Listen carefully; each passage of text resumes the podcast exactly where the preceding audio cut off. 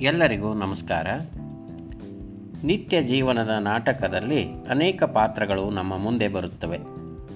ಅದರಲ್ಲಿ ಅಹಂಕಾರ ಪಡುವವರನ್ನು ನಾವು ನೋಡುತ್ತೇವೆ.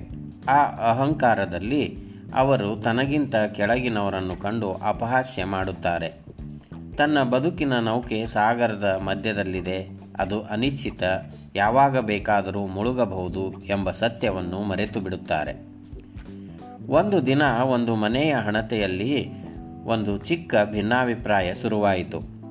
ಹಣತೆ ನನ್ನಿಂದ ದೀಪ ಉರಿಯುತ್ತಿದೆ, ಆ ಬೆಳಕು ನನ್ನದು ಎಂದು ಹೇಳಿತು.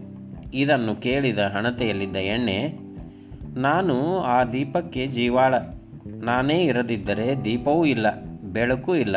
ಅದಕ್ಕಾಗಿ ಆ ಬೆಳಕು ನನಗೆ ಸೇರಿದ್ದು ಎಂದಿತು.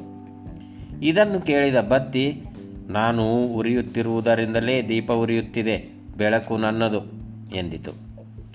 ಈ ಕಚ್ಚಾಟವನ್ನು ಸೂಕ್ಷ್ಮದಿಂದಲೇ ನೋಡುತ್ತಿದ್ದ ಗಾಳಿ, ನಾನು ಇಲ್ಲದೆ ದೀಪವು ಉರಿಯಲ್ಲ, ನಾನು ಹೆಚ್ಚಾದರೆ ದೀಪ ಆರಿ ಹೋಗುತ್ತದೆ ಆದ್ದರಿಂದ ಬೆಳಕು ನನ್ನದು, ಎಂದು ವಾದಿಸಿತು.